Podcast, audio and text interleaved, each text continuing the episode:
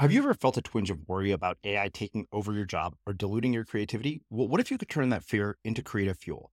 We've just published an amazing new ebook called The Four Keys to Success in an AI World. And this is more than just a guide, it's a deep exploration into the human skills that AI can't touch, the skills that are essential for standing out and thriving, no matter how much technology evolves.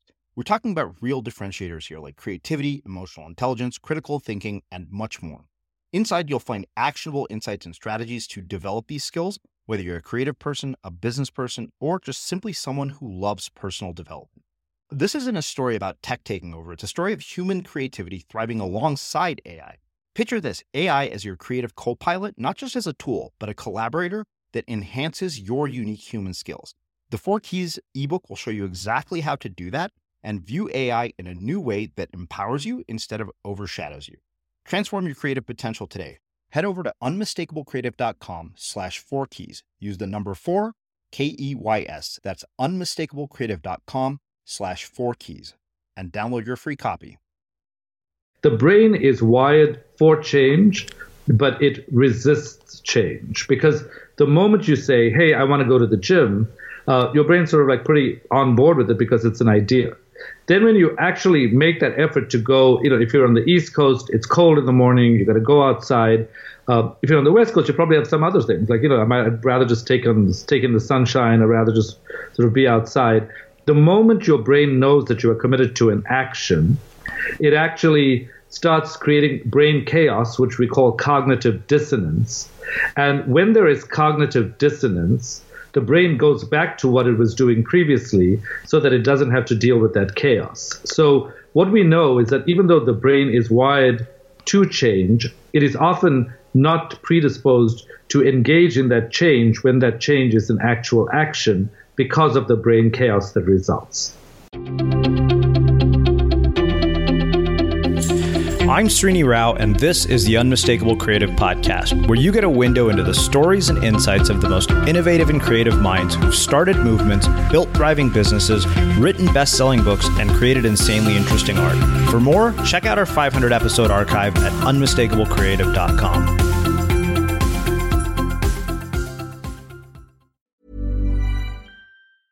Small details are big surfaces, tight corners are odd shapes, flat, rounded, textured, or tall. Whatever your next project, there's a spray paint pattern that's just right. Because Rust-Oleum Custom Spray 5 and 1 gives you control with five different spray patterns.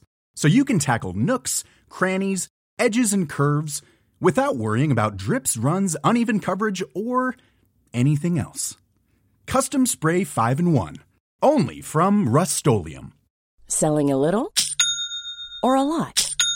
Shopify helps you do your thing however you cha-ching. Shopify is the global commerce platform that helps you sell at every stage of your business. From the launch your online shop stage to the first real life store stage, all the way to the did we just hit a million orders stage.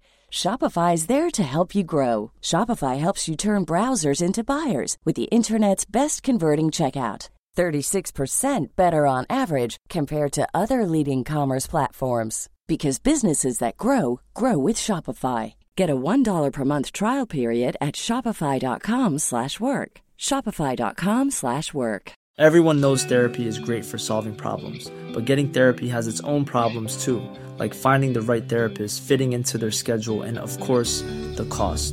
Well, BetterHelp can solve those problems. It's totally online and built around your schedule. It's surprisingly affordable too.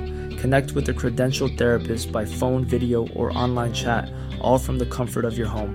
Visit betterhelp.com to learn more and save 10% on your first month. That's BetterHelp, H E L P. Ready to pop the question? The jewelers at Bluenile.com have got sparkle down to a science with beautiful lab grown diamonds worthy of your most brilliant moments. Their lab grown diamonds are independently graded and guaranteed identical to natural diamonds, and they're ready to ship to your door. Go to Bluenile.com and use promo code LISTEN to get $50 off your purchase of $500 or more. That's code LISTEN at Bluenile.com for $50 off. Bluenile.com code LISTEN. Hey, it's Ryan Reynolds, and I'm here with Keith, co star of my upcoming film, If, only in theaters, May 17th. Do you want to tell people the big news? All right, I'll do. it. Sign up now and you'll get unlimited for $15 a month and six months of Paramount Plus Essential Plan on us. Mintmobile.com slash switch. Upfront payment of $45 equivalent to $15 per month. Unlimited over 40 gigabytes per month. Face lower speeds. Videos at 480p. Active Mint customers by 531.24 get six months of Paramount Plus Essential Plan. Auto renews after six months. Offer ends May 31st, 2024. Separate Paramount Plus registration required. Terms and conditions apply if rated PG. As creators, we're always on the move. Whether it's a live podcast event, a pop up shop, or a workshop, we're constantly interacting with community, and that's where Tap to Pay on iPhone and Stripe comes in. Imagine this you're at a live event, a listener loves your merch, or a participant wants to sign up for your course on the spot. With Tap to Pay on iPhone and Stripe, you can accept their payments right there and then, right from your iPhone, so there's no extra hardware or no delays. Total game changer. It's not just for creators, any business owner can do this. It's about making transactions smoother and much more personal, growing your business in your way. We've been using Stripe for our products and courses for a long time, and now with Tap to Pay on iPhone, you can take your business to the next level too. So visit stripe.com slash tap iPhone to learn more. Remember, folks, with Tap to Pay on iPhone and Stripe, your business is always at your fingertips. Srini, welcome to the Unmistakable Creative. Thanks so much for taking the time to join us. Thanks for inviting me. It's really lovely to be back. Yeah. So, you know, you're back uh, for the third time, which says a whole hell of a lot about the first two interviews. It's very rare that we bring somebody back three times, especially within the course of a year. But um, given how much we learned from you in our previous two interviews, I figured it was kind of a no brainer to start the year with you. But before we get into what we're going to specifically talk about, uh, I want to ask you a question that I don't believe that I've asked you before. And that is Do you have siblings? If so, what birth order were you? And what did that, what impact did that end up having on your life? Um, I do. I have an older brother. Um, I, I, I, idealize him. So I, I just think he's sort of an amazing human being. In fact, when people ask me to describe him, I generally say that he is the best human being on earth. So um, I'm, I'm very excited about who he is. I think he's been a real guiding influence in my life um, from the time I was little up until now. And I think having some, even though he's five years older than me, we really played a lot together and we uh, even when we'd fight you know we'd fight with each other and uh, then my parents would sort of try to chime in and then we would fight with them. So we have a very strong bond and i think that bond has actually set the stage for a number of the bonds in my friendship so far. So um, in fact the other day he was teasing me about this because he, he teases me oscar his robot because he knows it sort of mildly irritates me but he says things. If I ask him, you know, what's your opinion on this, and do you think I should be doing this career-wise, and he'll say, okay, listen, I programmed Oscar. I know what's good for Oscar, and we sort of have a joke about it. Uh, but I think underneath that is just a profound sense of love that flows both ways. Mm-hmm. Um, you know, it's interesting because I have a, a, five-year age gap with uh, my sister. Um, so the two questions come from that. One, do you think that age gap can have an impact on the level of the bond? Because you know, despite our five-year age gap, I don't think my sister and I have quite the bond that you do with your, you know, uh, you do with your brother. Um, the other question uh, around that is, you know, what what do you think creates those bonds between siblings, and what would you say to parents who are listening who have more than one kid? Well, I, I, think it's different for every family. I think one of the things I'm very humbled by is how different every kid is and how different every kid grows up. And the one thing I will say is I remember once being referred uh, the teenage child of, of people who are very well known for uh, really producing some of the best research in children in the world. And when I met the child, I realized that even people who know that much are faced with the challenge of raising their kids. So the very first thing I would say is that the most that parents can do is their best. I don't think that perfect is possible. Uh, and I think to the extent that you can encourage your kids to be close, do do that. The second thing I would do is share a personal story, which is that when I came home, apparently from the hospital, my parents were a little worried because my my brother had been the only child, and they wondered how he would take to me. So what they said to him was that he was going to be having a baby come home, and that he would be responsible for this baby. And that he should take care of the baby. So apparently, my parents told me that when I was a newborn, they came into the room and they saw that he had melted chocolate in his hand and he was trying to feed it to me. And they were, you know, obviously alarmed. And they were like, "What are you doing?" He said, "Well, you said he's mine, and I like chocolate, and I want him to like chocolate." so and you know that's funny because it's actually defined our relationship so much beyond that like even when i was a little older he would get me easter eggs that were like literally bigger than my head and there are photographs of that. And he would say he just liked the gusto with which I would sort of lean forward and want to sort of consume the entire egg. And and I said, you know, this must come from that chocolate you were feeding me when I was a newborn, sort of just lying down in this crib. And then, I, and to, to this day, I, I love chocolate. So I, I would say that having the child who is already at home feel a sense of responsibility about the child who is coming mm-hmm. creates an additionally different dynamic because rather than then being competitive, you know that they might be competitive with the parents for that affection. And what that does is it allows the children to be closer. Mm-hmm. I, I would say the third thing is that we were raised to really celebrate each other's successes in a pretty major way. And I think a lot of people know that there's nothing, in, in, in many ways, there's just something pretty amazing about watching someone else's success and knowing that you contributed to it in some way. Mm-hmm. And I think because we both have the sense of how supportive we were to each other, we were able to celebrate each other's successes even more. And I think that that contributed to, to our closeness as well. So, in relation to those two things, I would say to parents, do encourage the older child to also have a caretaking role and to feel included in the process rather than excluded from the new experience. Yeah. Well, yeah, unlike me, who, you know, instead of feeding chocolate to my sister, I, I questioned how we could return her to the hospital. Right, right. well, my, I have to say, my brother sometimes teases me when he engages my eccentricities. He goes, you know, I mean, I'm not surprised that you like to wear clothes like that. I mean, we actually bought you at the market because I was feeling, and I, you know, if, when I was little, that used to alarm me. Uh, so it's not like when I say I idealize him, I don't feel like every interaction is perfect or that we don't hurt each other on occasion or we don't disappoint each other. I just think we know how to recover from that. And we, because the bond is primary, whatever else happens is secondary. Hmm. You know, um, I'm, I'm, curious. Is your brother also a doctor? Like, what, um, you know, uh, what career choices has he made, and, and what, if any, impact did his career choices have on yours?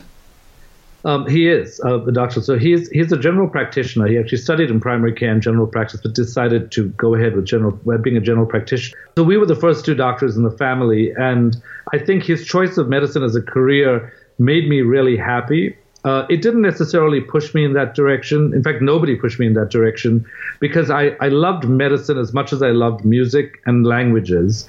And in fact, my because it was kind of a, a boring tradition that, that that students of Indian descent who did well would go into medicine. Because I did well at music, my music teachers called my parents um, from you know to school and said, "Listen, you know your kid's good at the sciences, but is also good at music." It would be really nice and diverse for the community for him to for him to do music. So when my parents came home, they said, "Well, you know, your your brother's doing medicine. Like, what would you like to do?" And I said, "Well, what would you like me to do?" And my father, I think, was wise because he knew how rebellious I was, and so he said, "Listen, I'm not going to tell you what to do for the rest of your life, because if you don't like it, you're going to blame me for the rest of your life." So I said, Well, why are you pretending to have no preference? You obviously want me to be a doctor. And he said, Because you're not asking me what I like. You're asking me what you want, what I think you should do. What I like, sure, I think it would be better for you. I think you can do music later on. So I said, but music is a primary passion. He said, see, you're already opposing me and I'm not telling you to do music.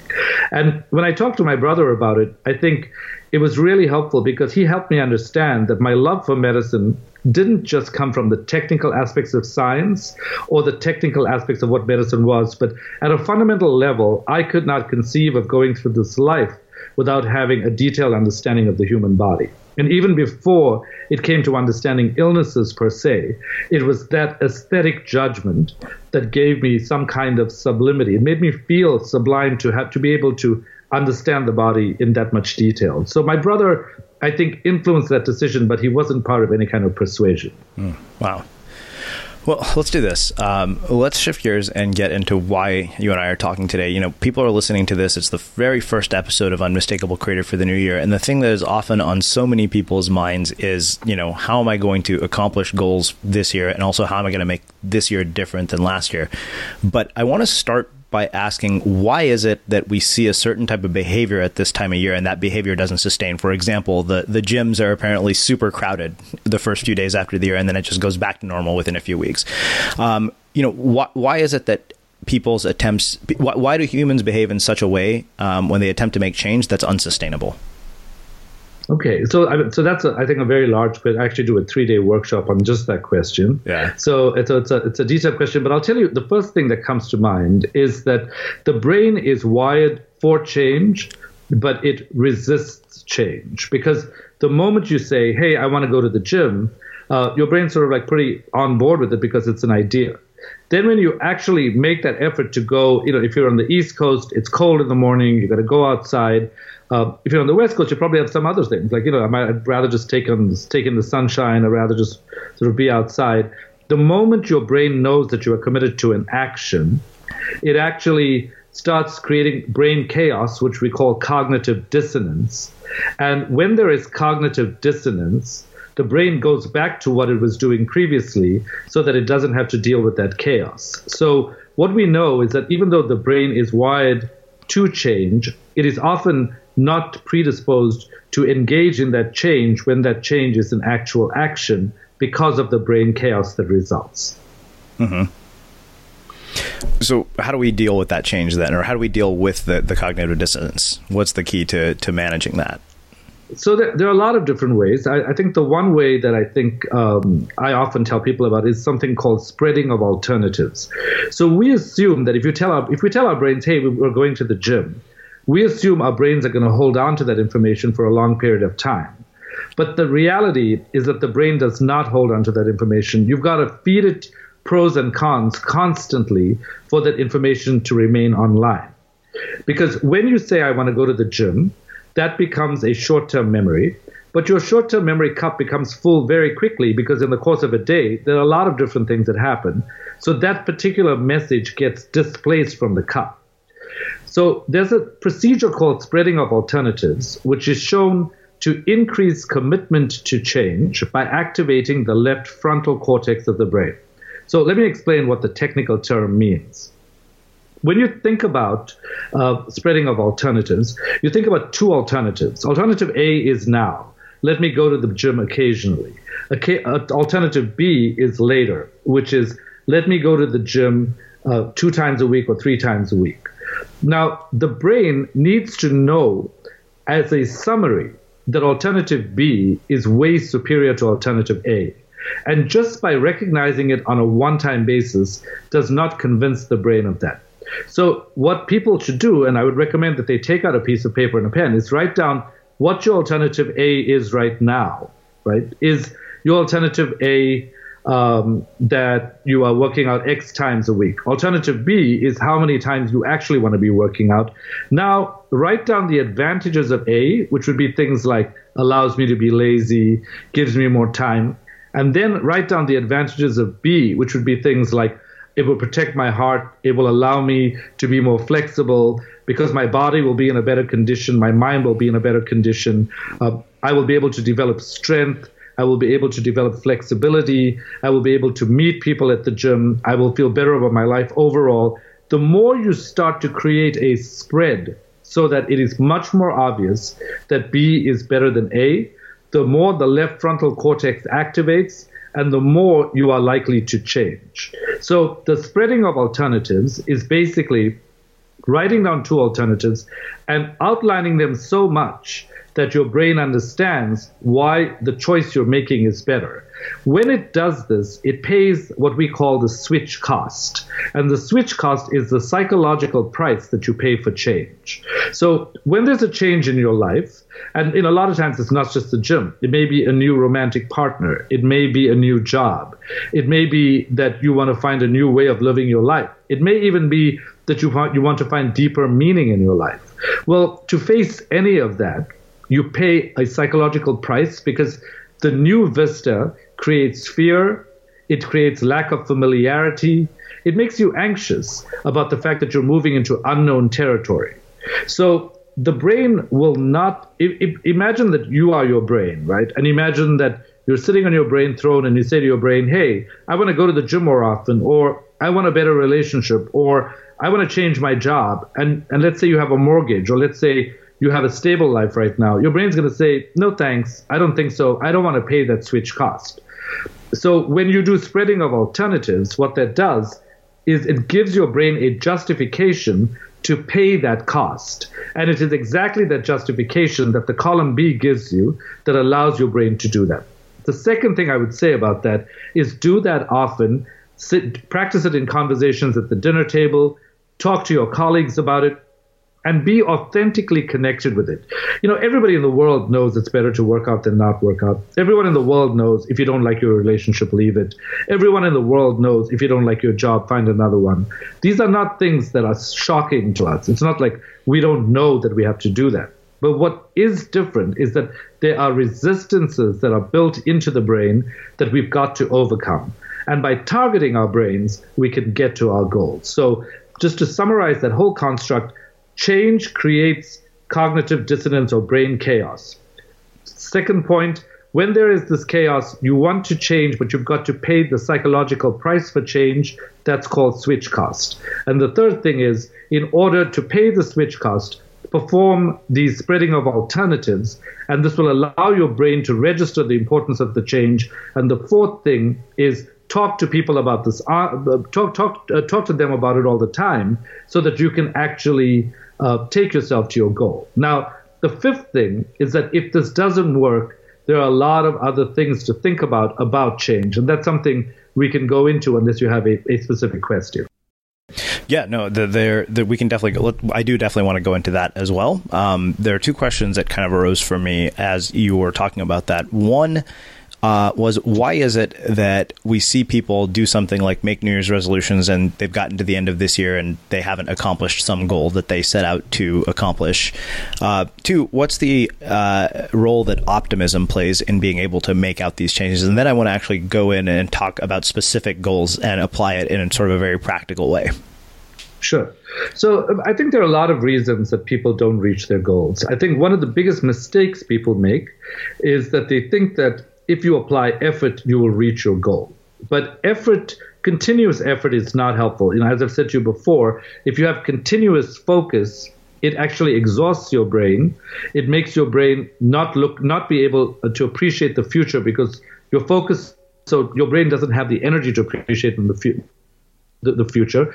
Your brain doesn't understand what's around it. It doesn't know how to make connections between your health or your future and now, and it can't be creative. So too much focus can hurt the brain. So, the one thing I will say is in your lifestyle, build in enough periods of unfocus so that you can relax your brain, so you can allow your brain to actually have the effort that it needs when it needs it. The second thing is that there is a theory called the selfish goal theory, which is which basically states that any one of us at any one point in time have more than just one goal. You know, like even though you have the goal of going to the gym at one time, you also have the goal of eating chocolate. And so you can go to the gym and eat chocolate at the same time, that's fine, but you have to figure out what your own priorities are and these goals are going to compete in the brain. So there has to be a way in which you prioritize. If your goal is to go to the gym and, and to, to obey a stricter diet, you've got to slap a first class tag onto the priority goal. And part of what you do is, is you actually build that into your life. You say, maybe every week I will put a picture of that goal on my desk, and every Sunday I will find a new picture to inspire me. Maybe I'll put it on my desktop. Maybe I'll make it part of my screensaver. Maybe I'll put it next to my toothbrush. You know, places where you're going to be so that your reminders are constant and you are prioritizing that goal. Now, the next thing I would say is that one of the one of the things that I think intimidates people, and here we're getting a little bit deeper into this, but uh, you know, Kierkegaard, the philosopher, said that anxiety is the dizziness of freedom, meaning that if we achieve our goals, we would be free, right? If you're going to the gym, you're going to be physically free. If you're going to have a different relationship, you'll be romantically free. If you are going to make more money, you'll be financially free. Now, this freedom sounds very attractive, and everybody believes that this is the way to go. But the problem is that even though psychologically we desire freedom, we are also intimidated by freedom because it makes us feel like we are without gravity, like we're floating in outer space. So, what Kierkegaard said was that anxiety is the dizziness of freedom. Even though we are free, we also crave gravity. And as a response to that, we often prevent ourselves from moving forward. And when we prevent ourselves from moving forward, we are unable to we, we are unable to let go of gravity because we build in these locks and chains into our lives like a lot of people will say well you know i can't do that i've got a family now i can't do that i've got a job that keeps me at work from you know 9 to 9 i can't do that because I've got, you know, you can come up with as many excuses as possible. Everybody, smart people especially, have really great, valid excuses. The excuses are not wrong. The question is, how do other people like you do it? So I would say to you, switch to possibility thinking. If you say, I've got a nine to five job or nine to nine job, uh, I can't do this, I would say, do you think there's anyone else in the world who has that job who's working out? And there probably is. What do they do? If you say, I'm a mother of two and I hold two jobs, completely understandable. Do you think there's any mother of two who holds two jobs who does this? And in every instance, you will see that it's not really a question of your demographics, which are valid reasons for why you're not changing, but a question of your motivation to manage your demographics so that, you know, for example, can you give the children over to your spouse for a bit? Can you hire a caretaker for a small period of time to prioritize your own health and your own future? Because if you don't do that, nobody's going to do that. Mm-hmm. I think another piece to this is the notion of uh, you know, if, if, you think about, you know, why am I not reaching my goals? I think there's this notion of motivational representation, which is sort of a complicated way of saying that it's not just effort that gets you to your goals.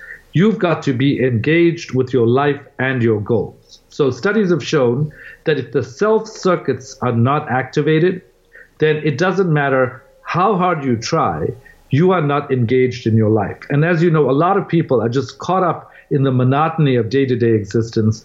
They don't feel alive and they don't feel like they're actually involved in what they're supposed to be doing. And if you are not involved in your life, no matter how much effort you apply, you won't be able to get there. And then maybe for this conversation, the, the last thing I'll mention is a concept called positive disintegration, which is that when we change our lives, this brain chaos makes me makes us feel like we are coming apart.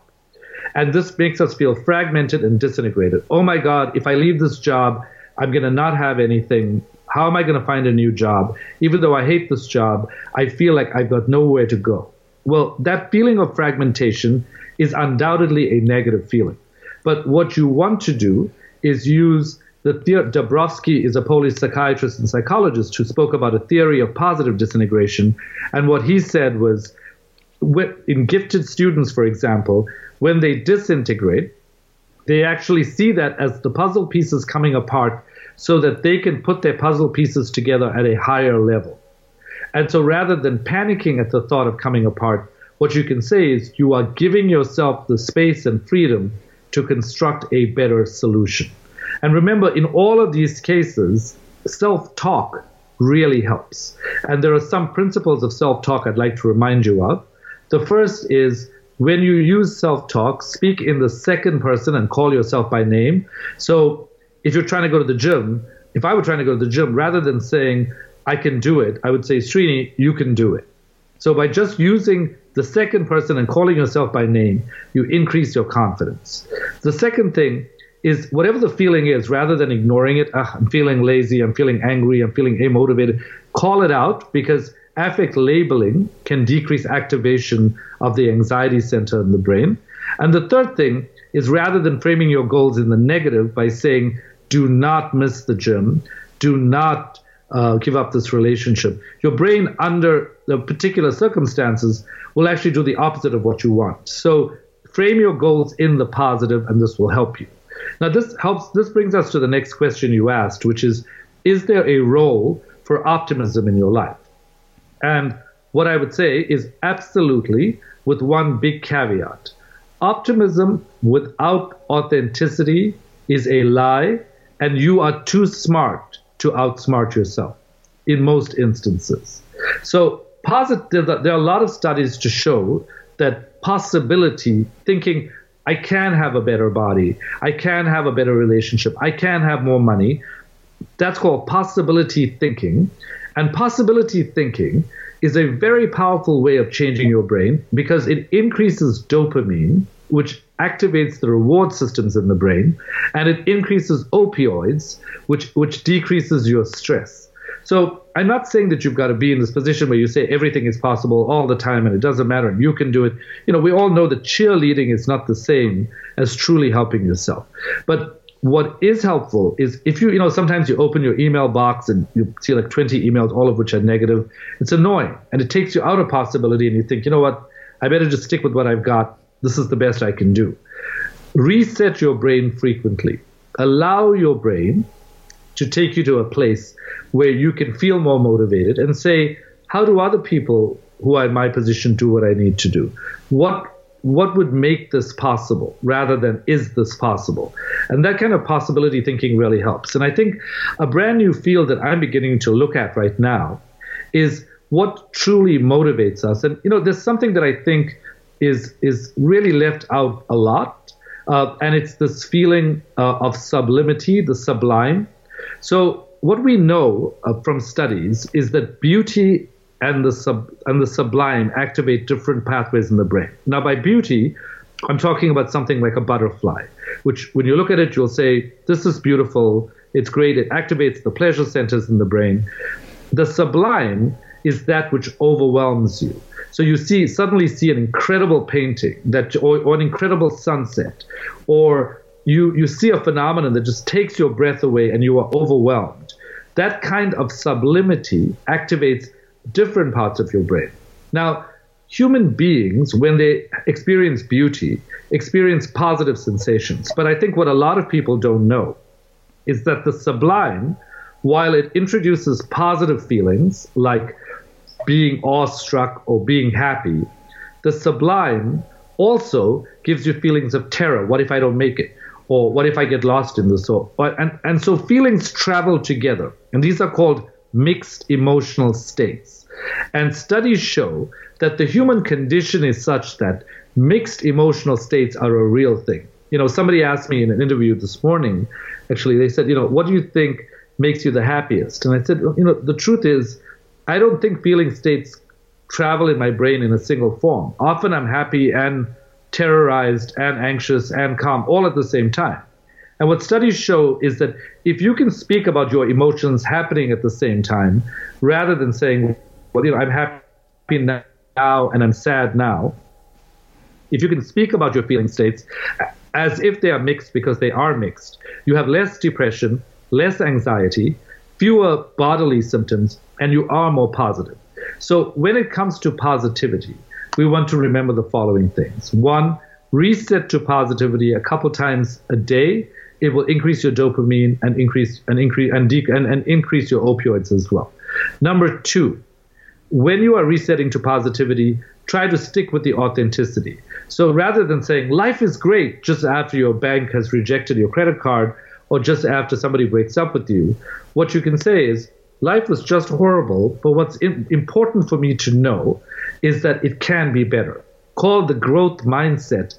This is the one factor that equalizes things between children who are poverty stricken and those who are not. Studies generally show that children who are poverty stricken do much much more poorly on exams, but if they have a growth mindset, it equalizes things.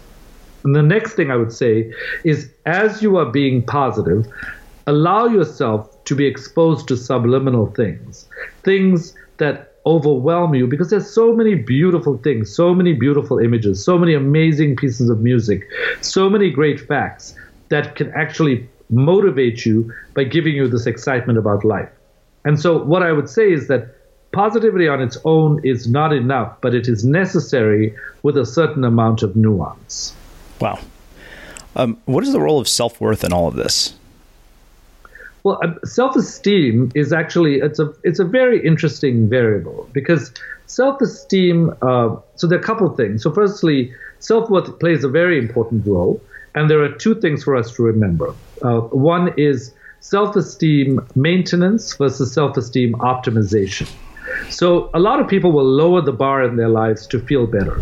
You know, they will move to a smaller place, earn less money. Um, say, I, I guess I'm never going to find anybody better than this.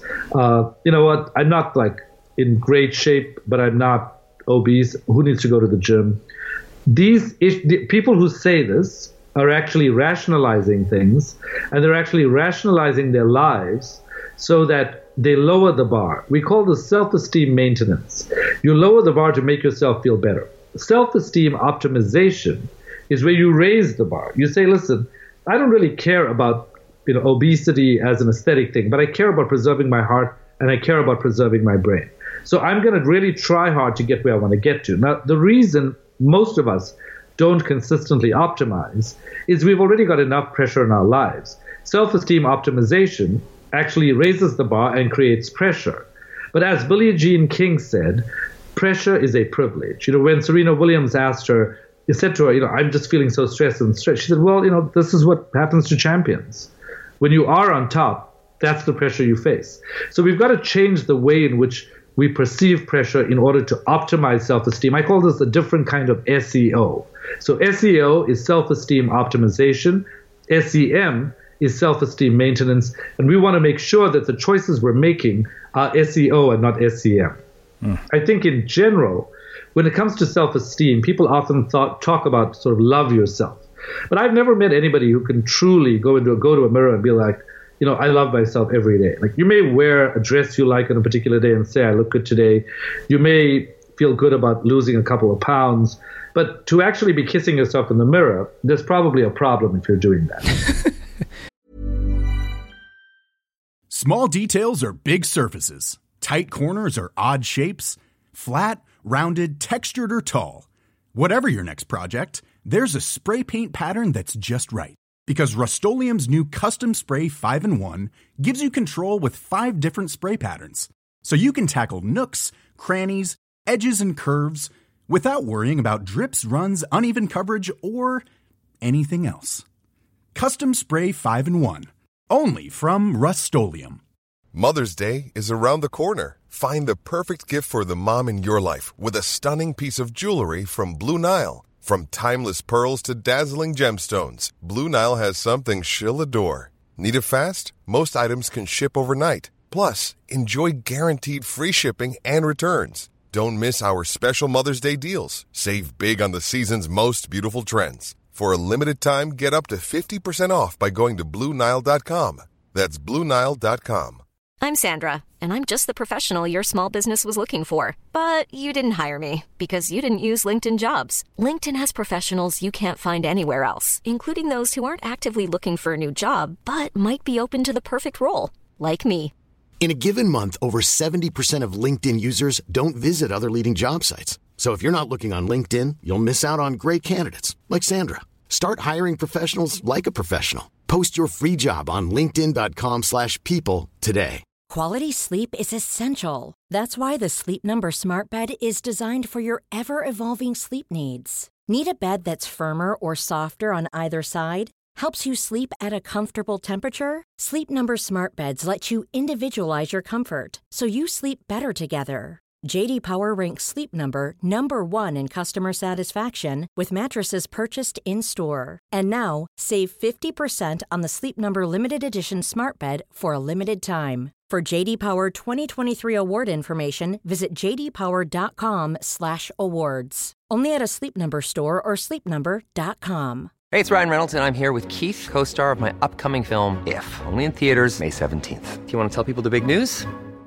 All right, I'll do it. Sign up now and you'll get unlimited for $15 a month in 6 months of Paramount Plus Essential Plan on us. Mintmobile.com slash switch. Upfront payment of $45 equivalent to $15 per month. Unlimited over 40 gigabytes per month. Face lower speeds. Videos at 480p. Active Mint customers by 531.24 get six months of Paramount Plus Essential Plan. Auto renews after six months. Offer ends May 31st, 2024. Separate Paramount Plus registration required. Terms and conditions apply if rated PG. Burrow's furniture is built for the way you live.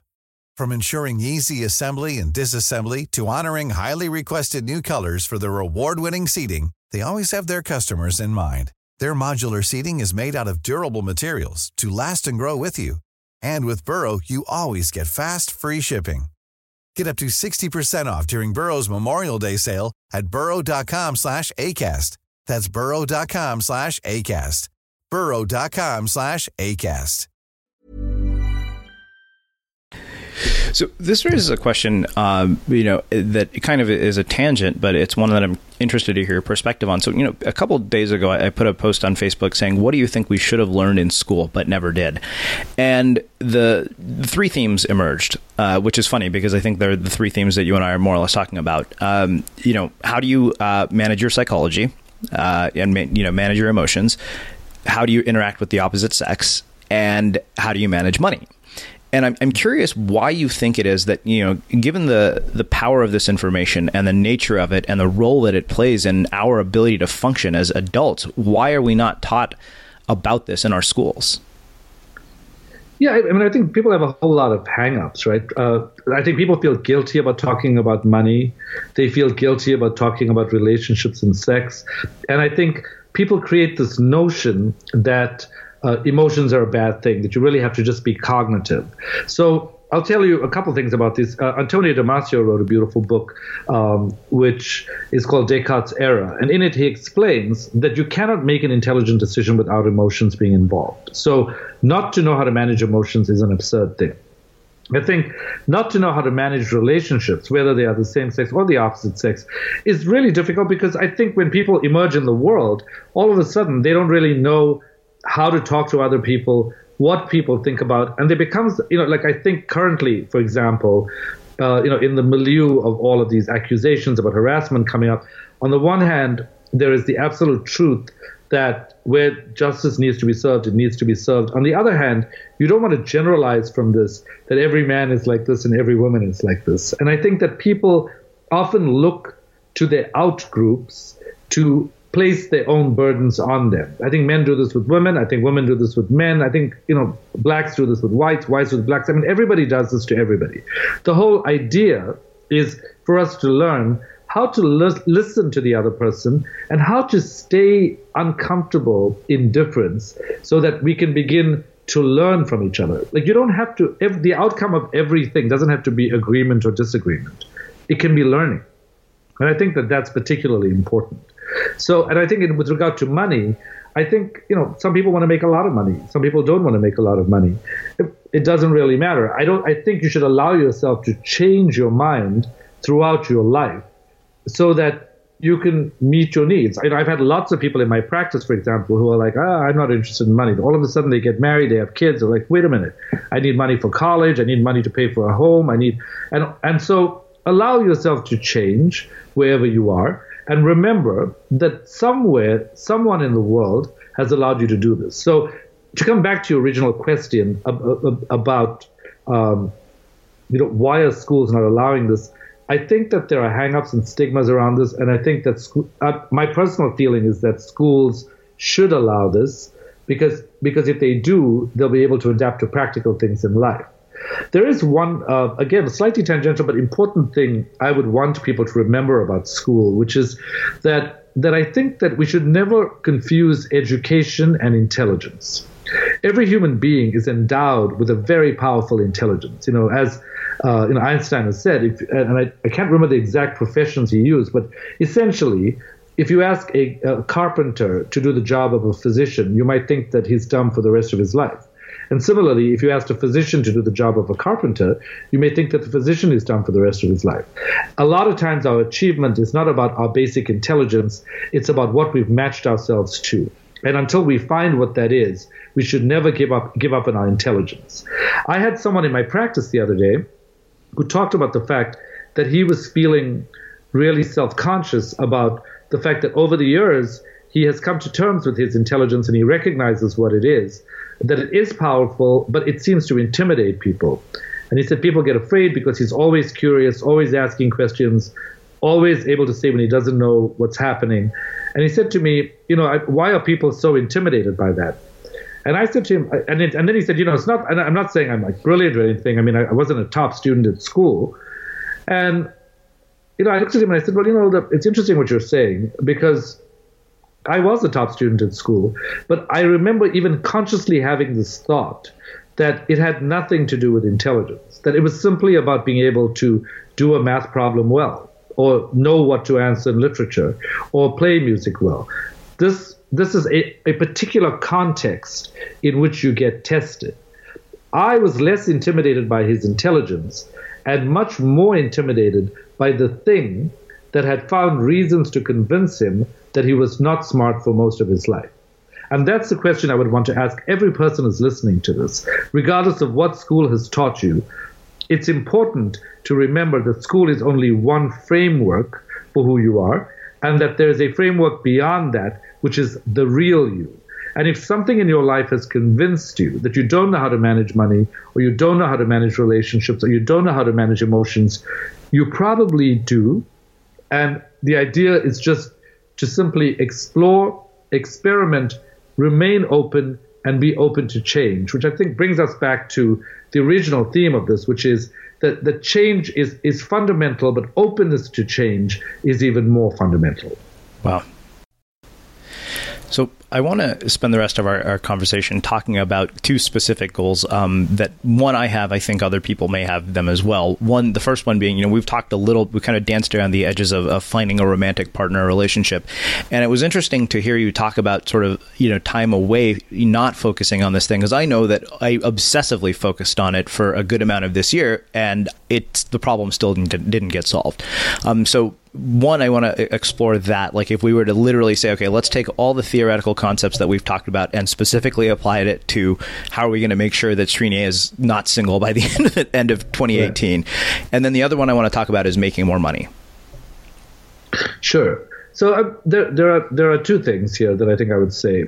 One is uh, a lot of this I think is nuanced, and a lot of this is not certain. So I've certainly worked worked with a lot. I would say I've worked with more people who have ended up in relationships than those who haven't. But there are still people I've worked with who haven't been able to find what they've been looking for despite a lot of effort. So I think the situation is sort of more complicated. Mm-hmm. Um, so the I'll say some of the more obvious things first, and then I'll, I'll go into the caveats. Yep. I think I think the first thing is uh, if you want to find someone, uh, you you really want to reflect first on yourself. What is it about yourself that is not self-connected enough that you are not drawing others to you. So, for example, if you think about a singer at the height of her performance, the entire audience wants to rush forward as she reaches that high note. She's reaching that high note because she is connecting with the highest level of her own being. And because she is so self connected, everybody wants to be connected to her. Similarly, the question for you is what is your high note and are you connected with your high note? Because if you are connected with your high note, there won't be that much more that you will need to do. The, the second thing I would say is that it's important for you to use a certain amount of effort. You know, I have someone, for example, who I'm working with who lives in upstate New York, and there, and she is a very, very sort of left person politically, very liberal. She's surrounded only by Republicans. She lives in a uh, she she's she is a vegan, so she's very sort of interested in uh, keeping keeping that going, but is surrounded by people who mostly eat meat. Now, if you're going to put yourself in a situation where there's a low probability of finding someone, mm-hmm. it'll be exactly that. It's a low probability. It's still possible, but it's a low probability. So you want to ask yourself, am I doing enough social things? Am I going out enough? So after you get the self thing sorted out, you want to ask yourself, am I am I putting myself in that situation? Am I going out a lot?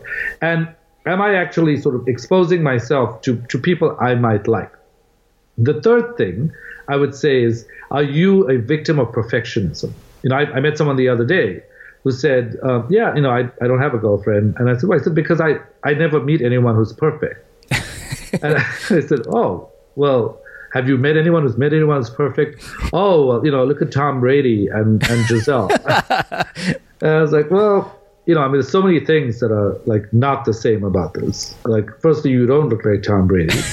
Secondly, even if you did look like Tom Brady, there are a lot of people who look like Tom Brady who have been for, for, the, for their entire lives with people who they haven't been able to stay with. So, you know, another classic example people point out are Brad Pitt and Angelina Jolie. Yeah. Right? It's sort of like, well, you know, if two people who are that good looking couldn't stand each other throughout their lives, then then maybe we can conclude that looks are not everything. Okay. That that, that maybe there's something beyond looks that actually matter. Uh-huh. So so avoid the trap of perfectionism. Sure. But but rise to the occasion of, of what you actually truly desire. And I think that it's not so much, and this will sound philosophical, but I truly believe it's not. It's not so much about sort of what you, like, you know, a lot of people think attraction is like what I feel in the first second. And then they stick with it or they don't stick with it. Sometimes you can grow to love someone. You know, people who fall in love with their neighbors without having with having known them for 20 years. It's like, wait a minute, I wasn't thinking of that person romantically. But now that I am, I'm actually feeling drawn to them. So allow the love to grow, allow uh, so, so that I think is a separate point from the perfectionism. Of allow the love to grow, and also allow your feelings to change the way you see someone.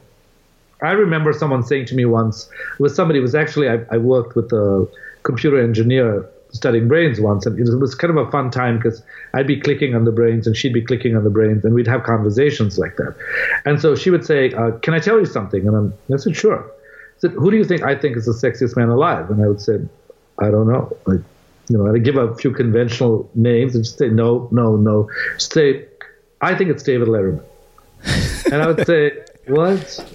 No, I, I, honestly think it is because honestly, the moment a guy makes me laugh, the way he makes me laugh, it just it's a total turn on. And then you realize, wait a minute, there are things that can change how you feel about someone sexually that have nothing to do with their bodies. Uh-huh. And I think if we allow ourselves to connect with those things, it actually changes our perceptions of people's bodies. Uh, there's someone I see who, for her in the entire, like I think I've seen for more than five years up until this point, where she kept on saying, and she's very good looking, very conventionally a particular way. She would say things like, "Ew, I'll never be with a guy with like body hair. That'd be terrible. Ew, I never." The person she ended up being with and then married, he had body hair from his neck downwards and all across his back and she's totally turned on by it. And she said, you know, it's just it's just so weird. Like my whole life I was saying that, and then when I had conversations with you, I suddenly realized that there are other things about people that I truly like. And again, in this instance, she liked his sense of humor. She liked being with him, and she thought, you know, I I'm turned on by this. I don't quite know how that happened, but there are people who will say, well, they'll make rules, right? If you make like a body hair rule, then you go out on a date and you notice like one strand of body hair and you're like, mm, can't do this. This is impossible. You know, that can be taken off in a, taken care of in a number of different ways. So I think, I, and I think the last thing I would say is that I often find that a, an, in, an inner sense of desperation pushes people away because we have mirror neurons. So if you go on a date and you're thinking, oh, I hope this one works, you're anxious. So your brain's anxiety circuits are on. But the other person's brain has mirror neurons that mirror your brain. And so when you're anxious, they're not going to know that they're unconsciously picking up your anxiety, but they will leave that date saying, oh man, I don't know what that was, but I just didn't feel comfortable that whole date. And it wasn't because they weren't comfortable. You didn't give them a chance to be comfortable. And maybe related to that, I will say that, that I think it counts for a lot if you can be real and you can even think out loud and even change your mind out loud. Because I think that the moment we start to want to present a certain exterior, we lose track of our authenticity. And, and people can tell when you're not being authentic, and it's really off putting. So when you go out and when you when you're meeting with when you're meeting with people, remember to remain authentic.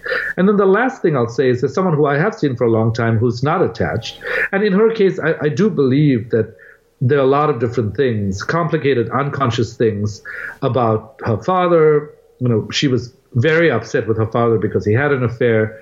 She, he, she, she general, even though logically she doesn't generalize to all men, when she sees men, there is this mild form of disgust.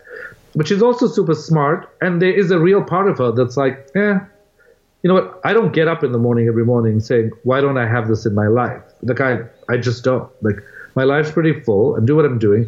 I don't want to become one of these people who's defensive about I'm enough for myself because there are days when I don't feel like that.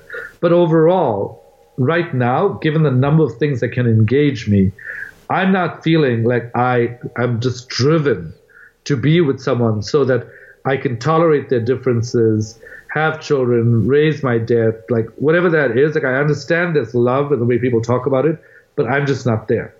And I think to the extent that you can recognize that if you're not there and, and you don't feel like it's a sort of live or die thing, it opens up the space to attract people into your life. And and, and I and I think serendipity is a wonderful way to do this. You know, finally, I, I just think practically speaking, I, I, know a lot of people who met people online and are actually married with kids with them. So uh, I think online dating can be effective if you screen effectively. And again, here. yeah. I, I don't think it's about screening the body or screening it's it's and I don't I'm not saying you shouldn't have a body preference or right. you shouldn't you know but I think like say okay this person needs to be this height this weight they need to have this dimension of that, this dimension of that. You know, then maybe you're not actually looking for a life partner. There are places that can accommodate you more effectively. uh, funny. I, I, you know, half. I kind of feel like saying, "I need you to call my mom and, and explain all of this to her." right. Right.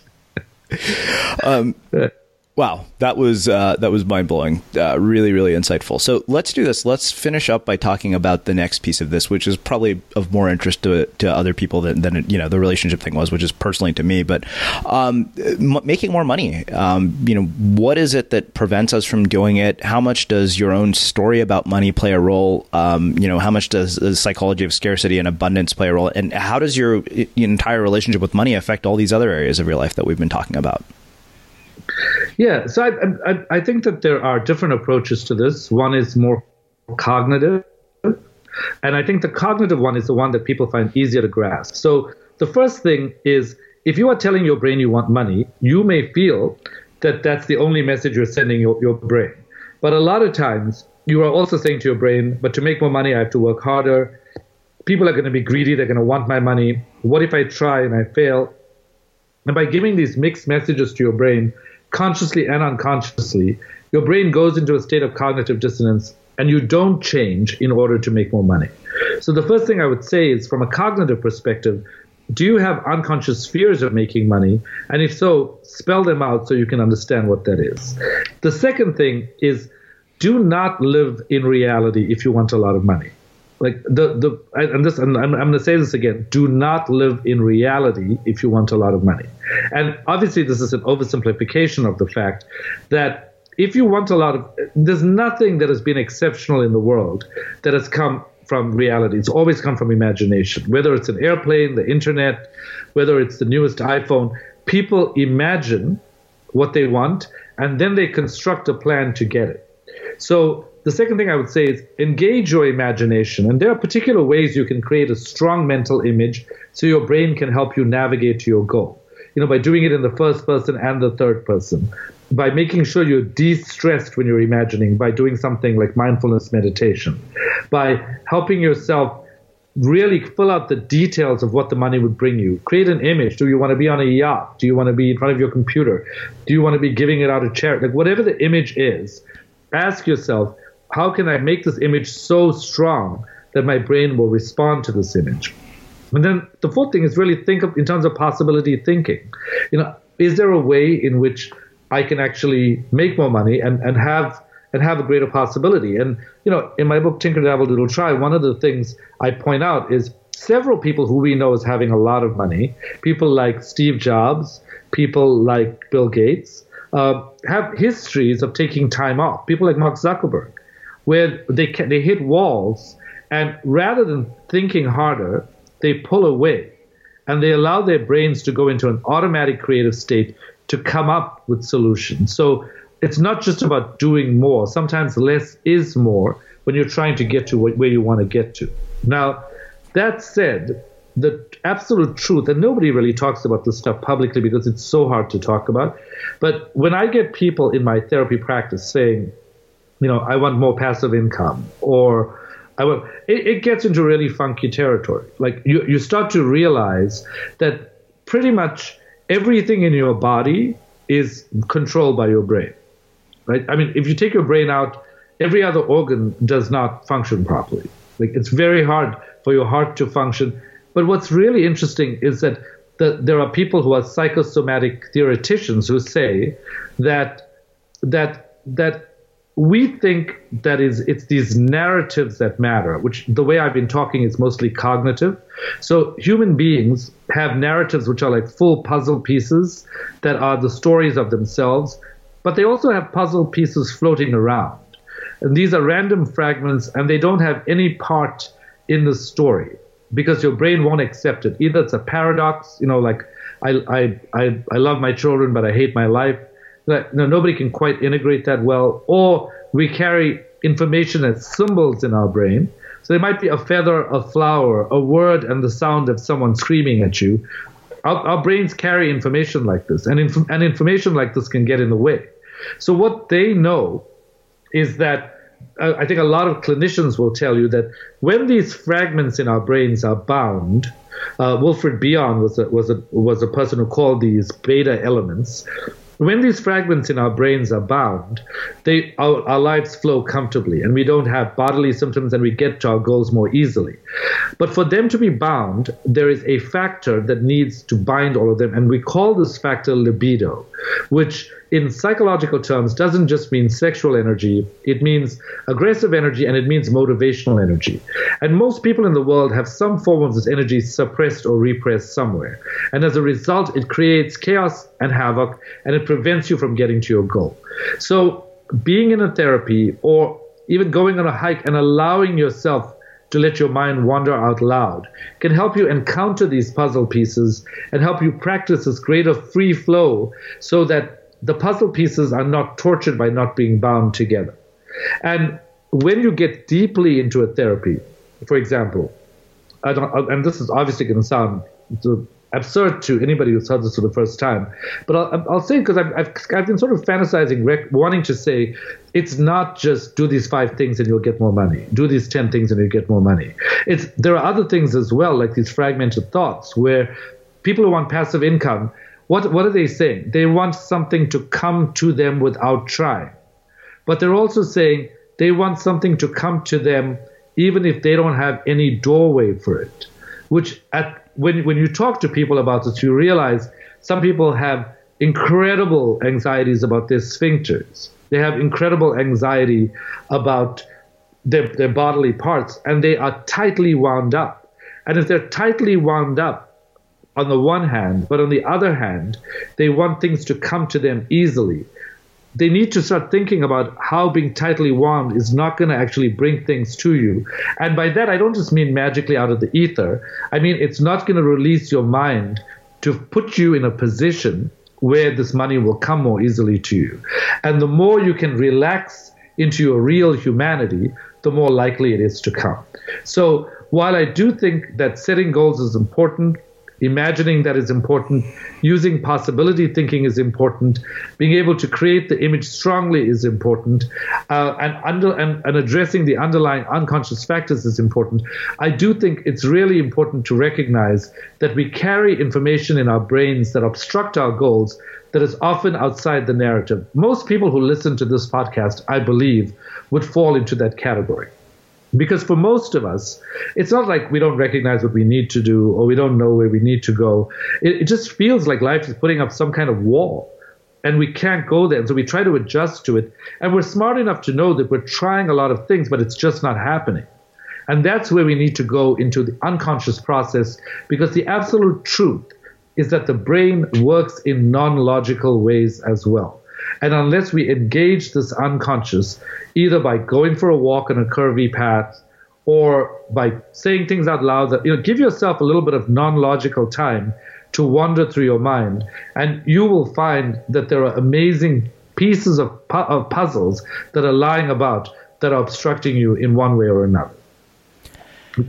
Wow. Uh, this, there, there's one more thing I, wanted to say about which I think is, is, real, is really important, which is, uh, you know, recently in June earlier this year, they uh, so DNA is is an archiving system. It can actually archive information. Like they've stored all the words of war and peace in DNA, like the actual words are stored in DNA. And in June of this year, for the first time in a living organism, in E. coli, they were able to take a, a GIF. I mean, the, the originator says it's GIF. People call it GIF, but they were able to take that file and of a galloping horse and insert it into DNA using a technology known as CRISPR.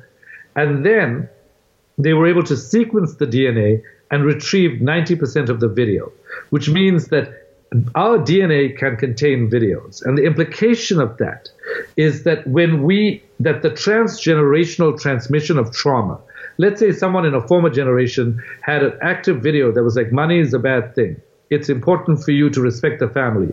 We are not wealthy people. We are middle class people. I, I hear people say this all the time these kinds of things get transmitted to the next generation. And even though you may be a very elevated person and you may want something, these videos that are playing metaphorically in your brain or that you are inheriting through your DNA are impacting your life. And so going into your past and saying, is there something in my parents? Is there something in my past where there was a prohibition against making money because if I did, there'd be a risk. Trying to come to terms with that can actually help you avoid this transgenerational transmission of trauma and focus on your resilience. Wow. Um, well, this has been truly amazing. Uh, I mean, as as I kind of expected it would be, you packed it with uh, you know a profound amount of insight. So I want to finish with one final question, which I've asked you at this point three times. Um, what do you think it is that makes somebody or something unmistakable? I think connecting with their individuality. I, I, I think that we share about 99.9% of our genetic material anyway. So it's the 0.1% that's going to make things different. And we know that genes are, are, not independent of the environment and they're not independent of our personal influences. And so I think unmistakability has to do with authoring your own future by being in the present and responding to what your heart desires. You know, there's a there's a quote. Um, there's a quote by D.H. Lawrence. Um, there's a quote by D.H. Lawrence which I think is, is pretty important, which which basically says that that man cannot live by his own will alone. With his soul, he must search for life, for it is life that we want. And I don't know if those are the, those are the exact words, but you know, effort and will is a little boring there is a way in which we need to give ourselves passports to become explorers of our own worlds, internally and externally. And I think unmistakable people are those people who have given themselves these passports to explore themselves on the inside and on the outside so that they can become authors of their own futures. Wow, absolutely amazing. Um, well, I can't thank you enough for uh, taking the time to join us and help us kick off the new year with your story and your insights. Thanks so much, Srini. It's really lovely to be on. Really appreciate it. Awesome. And for everybody listening, we will wrap the show with that. Thank you for listening to this episode of the Unmistakable Creative Podcast. While you were listening, were there any moments you found fascinating, inspiring, instructive, maybe even heartwarming? Can you think of anyone, a friend or a family member who would appreciate this moment? If so, take a second and share today's episode with that one person because good ideas and messages are meant to be shared. Small details are big surfaces, tight corners are odd shapes, flat, rounded, textured, or tall. Whatever your next project, there's a spray paint pattern that's just right. Because Rust-Oleum Custom Spray 5 and 1 gives you control with five different spray patterns so you can tackle nooks, crannies, edges, and curves without worrying about drips, runs, uneven coverage, or anything else. Custom Spray 5 and 1. Only from Rust Planning for your next trip? Elevate your travel style with Quince. Quince has all the jet setting essentials you'll want for your next getaway, like European linen, premium luggage options, buttery soft Italian leather bags, and so much more. And is all priced at 50 to 80% less than similar brands. Plus, Quince only works with factories that use safe and ethical manufacturing practices. Pack your bags with high-quality essentials you'll be wearing for vacations to come with Quince. Go to quince.com/pack for free shipping and 365-day returns. Mom deserves the best, and there's no better place to shop for Mother's Day than Whole Foods Market. They're your destination for unbeatable savings, from premium gifts to show-stopping flowers and irresistible desserts. Start by saving 33% with Prime on all body care and candles. Then get a 15-stem bunch of tulips for just $9.99 each with Prime. Round out Mom's menu with festive rosé, irresistible berry chantilly cake, and more special treats. Come celebrate Mother's Day at Whole Foods Market. Imagine the softest sheets you've ever felt. Now imagine them getting even softer over time. That's what you'll feel with Boll and Branch's organic cotton sheets. In a recent customer survey, 96% replied that Boll and Branch sheets get softer with every wash. Start getting your best night's sleep in these sheets that get softer and softer for years to come. Try their sheets with a 30-night guarantee. Plus, get 15% off your first order at bollandbranch.com. Code BUTTERY. Exclusions apply. See site for details. Have you ever felt a twinge of worry about AI taking over your job or diluting your creativity? Well, what if you could turn that fear into creative fuel? We've just published an amazing new ebook called The Four Keys to Success in an AI World. And this is more than just a guide, it's a deep exploration into the human skills that AI can't touch the skills that are essential for standing out and thriving, no matter how much technology evolved. We're talking about real differentiators here like creativity, emotional intelligence, critical thinking, and much more. Inside, you'll find actionable insights and strategies to develop these skills, whether you're a creative person, a business person, or just simply someone who loves personal development. This isn't a story about tech taking over, it's a story of human creativity thriving alongside AI. Picture this AI as your creative co pilot, not just as a tool, but a collaborator that enhances your unique human skills. The Four Keys ebook will show you exactly how to do that and view AI in a new way that empowers you instead of overshadows you. Transform your creative potential today. Head over to unmistakablecreative.com slash four keys. Use the number four, K E Y S. That's unmistakablecreative.com slash four keys and download your free copy.